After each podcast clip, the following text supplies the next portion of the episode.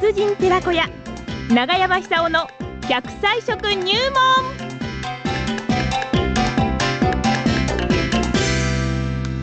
さあそれでは奈良浜出身食文化史研究家長寿食研究家永山久夫さんにお話を伺ってまいりましょう長山さんおはようございます どうもおはようございます。随分長かったですね。ぎゅっと引っ張りましたね。福島の秋晴れなんですが、ええどうですか東京は？いやー、寒い。寒いですね寒いです。こたつ出しましたか？桃引き履きました。あ桃引き開きましたかそうですかねいやいや、なんかあの、暑い暑いと思ったらもうあっという間でしたよあねっ。という間にねええ寒くなったあとも2ヶ月ですよそうなんですよ。本当になんかね一年経つ。のあの、年取ってくると実にこの早いというか。早いですよね もうすぐお迎えが来ちゃいそうですよね そんな、そんな感じですよねよね。えいつ来てもおかしくないという年ですから、ねえやっぱりあの、一日一日、はいえー元気に、元気にね。いいもの食べてですね、そうですよ。えー細胞レベルで老化をしないように、うんうんうん。それでいっつも、あはははって笑ってます。笑っているというね。ところで11月11日、はい。えーっと日曜日、はい。えー県文化センターの小ホールで歯から始める健康寿命の延伸という講演会があって、そうなんです。で永山さんがあー噛んで美味しい健康和食そうなんです。やりますね。やります、やります。はい。あの、健康寿命って日本人は短くなってるんですよね。健康寿命。これが心配なんですよ女性で73歳まで、はいこれは元気でいられる、んしかしその先、平均寿命でいうと、86歳ですから、え13年間、えうん。なんかこう辛いことが起こるんですよ、はい。平均すると。ええですから一番理想的なのは、はい健康寿命を伸ばしてほしいって感じするんですよね。なるほど。で、日本の女性の場合だったらば、80歳までをいけると思うんですよ。そうですよ。ええはい。そうすると、今のあの寝たきりみたいな状況になるのが半分になるはずですから、えあの年取った当人も楽なはずですよね。えはい。で、男性の場合は70歳なんですよ。うん。70歳までは元気だと。はい。ところが、79歳平均寿命ですから、え9年間なんか問題起こるんですよ。はあ。で、平均すれば皆さんそういう状況にならずですよ。えで、これが辛いと思うんですよえ。はい。で、あの、日本人っていうのは、せっかく長生きしてるんですから、え最後の10年間をですね、うんそういう辛い状況にならないでほしいなって感じするんですよね。はいですねでなっちゃったらこれも仕方ないと思うんです。ええで早く元気になってですね、はいそれでまた楽しい人生にあのチャレンジしてほしいって感じするんですけども、はいはいやっぱり1にも2にもショックだと思いえますよ。そうですよ。ショックです。えで、あのー食べ物によって私たちは健康を維持しているわけですから、ええ食べ物の食べ方のうまい下手というのは、これは大きいと思うんですよ。えはい。ですから、あのー食べ方の達人になってほしいんですよね。食べ方の達人ね。え達人。いいね。やっぱり食べ方の達人っていうのは、ええ長生きの達人だと思うんですよ。なるほど。いくつになっても元気な達人だと思うんですよ。はいはいはい。今ね、あの暴走老人なんて言われてますけども、長山さんのことだ。ええ。一方で、そういう元気な方もいらっしゃるわけですよね。はい。まあ、暴走することはないと思いますけども、うん。あのそのくらい元気さっていうのは、これから多分ね、日本を引っ張っていく力になっていくと思いますね。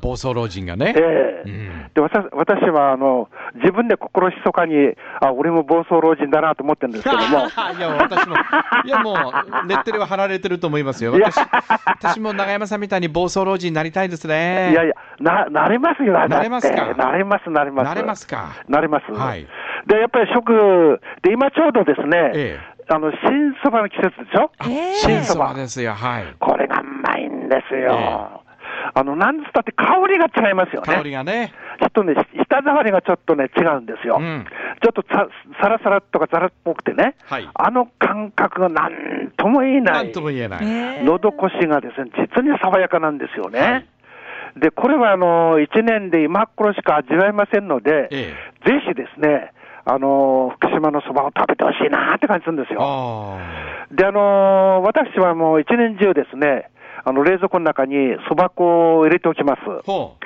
それで僕はあの旅行が多いですから、ええそうですねししょっちゅう喉がいがらっぽくなったりですね、はいそういう続くんですよね。えで、そういう時帰ってきて、そば粉を小鍋に入れてほ、それで大体5、6倍の水を入れてですね、えよくかき混ぜて、ええそれで火にかけるんですよ。はい。そうトロトロになってきますよね。ええつまりそば湯ですよ、そば湯。はいはいはい。で、そこにあのーあの、その時の状況で違いますけども、できたらば、こう、ネギを刻んで入れて飲む。最高ですね。そうするとね、これうまいんですよとろみが濃くて。はいで、あのーそばにはルチンっていう成分含まれてます。えで、年取って一番、この、なんていうか、あの、健康寿命の足引っ張るのがですね、はいやっぱり血管なんですよ。血管ね。血管の中、なスムーズに流れていれば、はいそんなに問題は起こら起こらないと思うんですよ。血管に血管があるとダメなんですね。やっぱりなかなかうまい。暴走老人の入り口ですから。最近そば食ったでしょ、新そば。え昨日はね、ええ朝とそれから夜そばでしたね。あ、やっぱり。えあの、そば食べるとな、んとなく頭の回転良くなるの感じるんですよ。ねそうかけてね。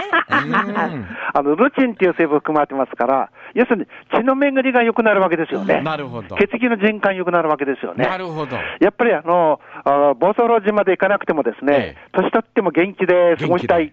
それやっぱり血管ですよ。そうだ、あっちもこっちも元気でね。血管です。はい。で、ルチンっていう成分っていうのは、あの、毛細血管まで丈夫にする働きがあります。おそれとあの細胞の酸化、うんつまり老化というのは酸化ですから、それを防ぐ力もあるんですよね。はい。で、そのそばの力をさらに2倍、3倍するためにはですね、ネギを刻んで入れる。はい。そうすると、ルチンっていう成分と、ええネギ肉までビタミン C っていうのは、え相乗効果を発揮してですね、はい毛細血管もっと丈夫するんですえ。よ。ですから、そういう、あの、そばの持ってる機能性をですねええ、あの、そば粉を常備しておけば、いつでもできますからね。はい。で、夜なんとなくこう寒気がするなとか、うん。で、そういう時には、あの、ちょっと厚めのお湯を入れてですね、えあの、ネギもちょっと余計めに入れる。刻んで入れると、あのうん、そば湯自体が、あの、爽やかな、こう、ツンとくる、あの、成分で、あの、もっと美味しくなりますから。もっと美味しくなる。ええ。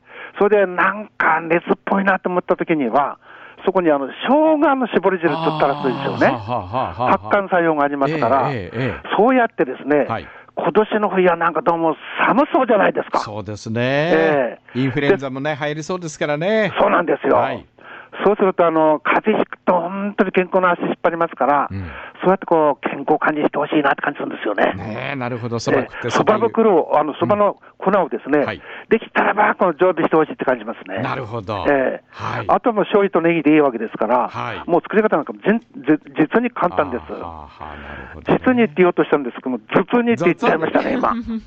ちょっとなまってしまいました。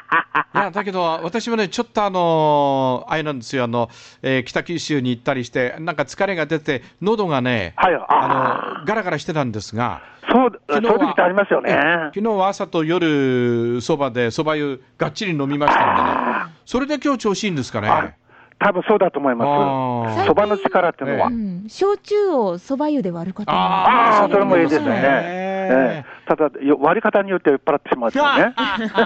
わかりました。じゃあ最後笑って締めます。ああ、そうですね。はい。そば食ってそば湯飲んで、はっはっはっはありがとうございました。そば万歳万歳万歳食文化史研究家、長寿食研究家、長山久夫さんでございました。でもやっぱり新そばよりもね、えー山地さんのそばがいいですね。あらうんねえ。なんか、なんか出るかな？え？何も出ないんですか？返す言葉がなかったあら。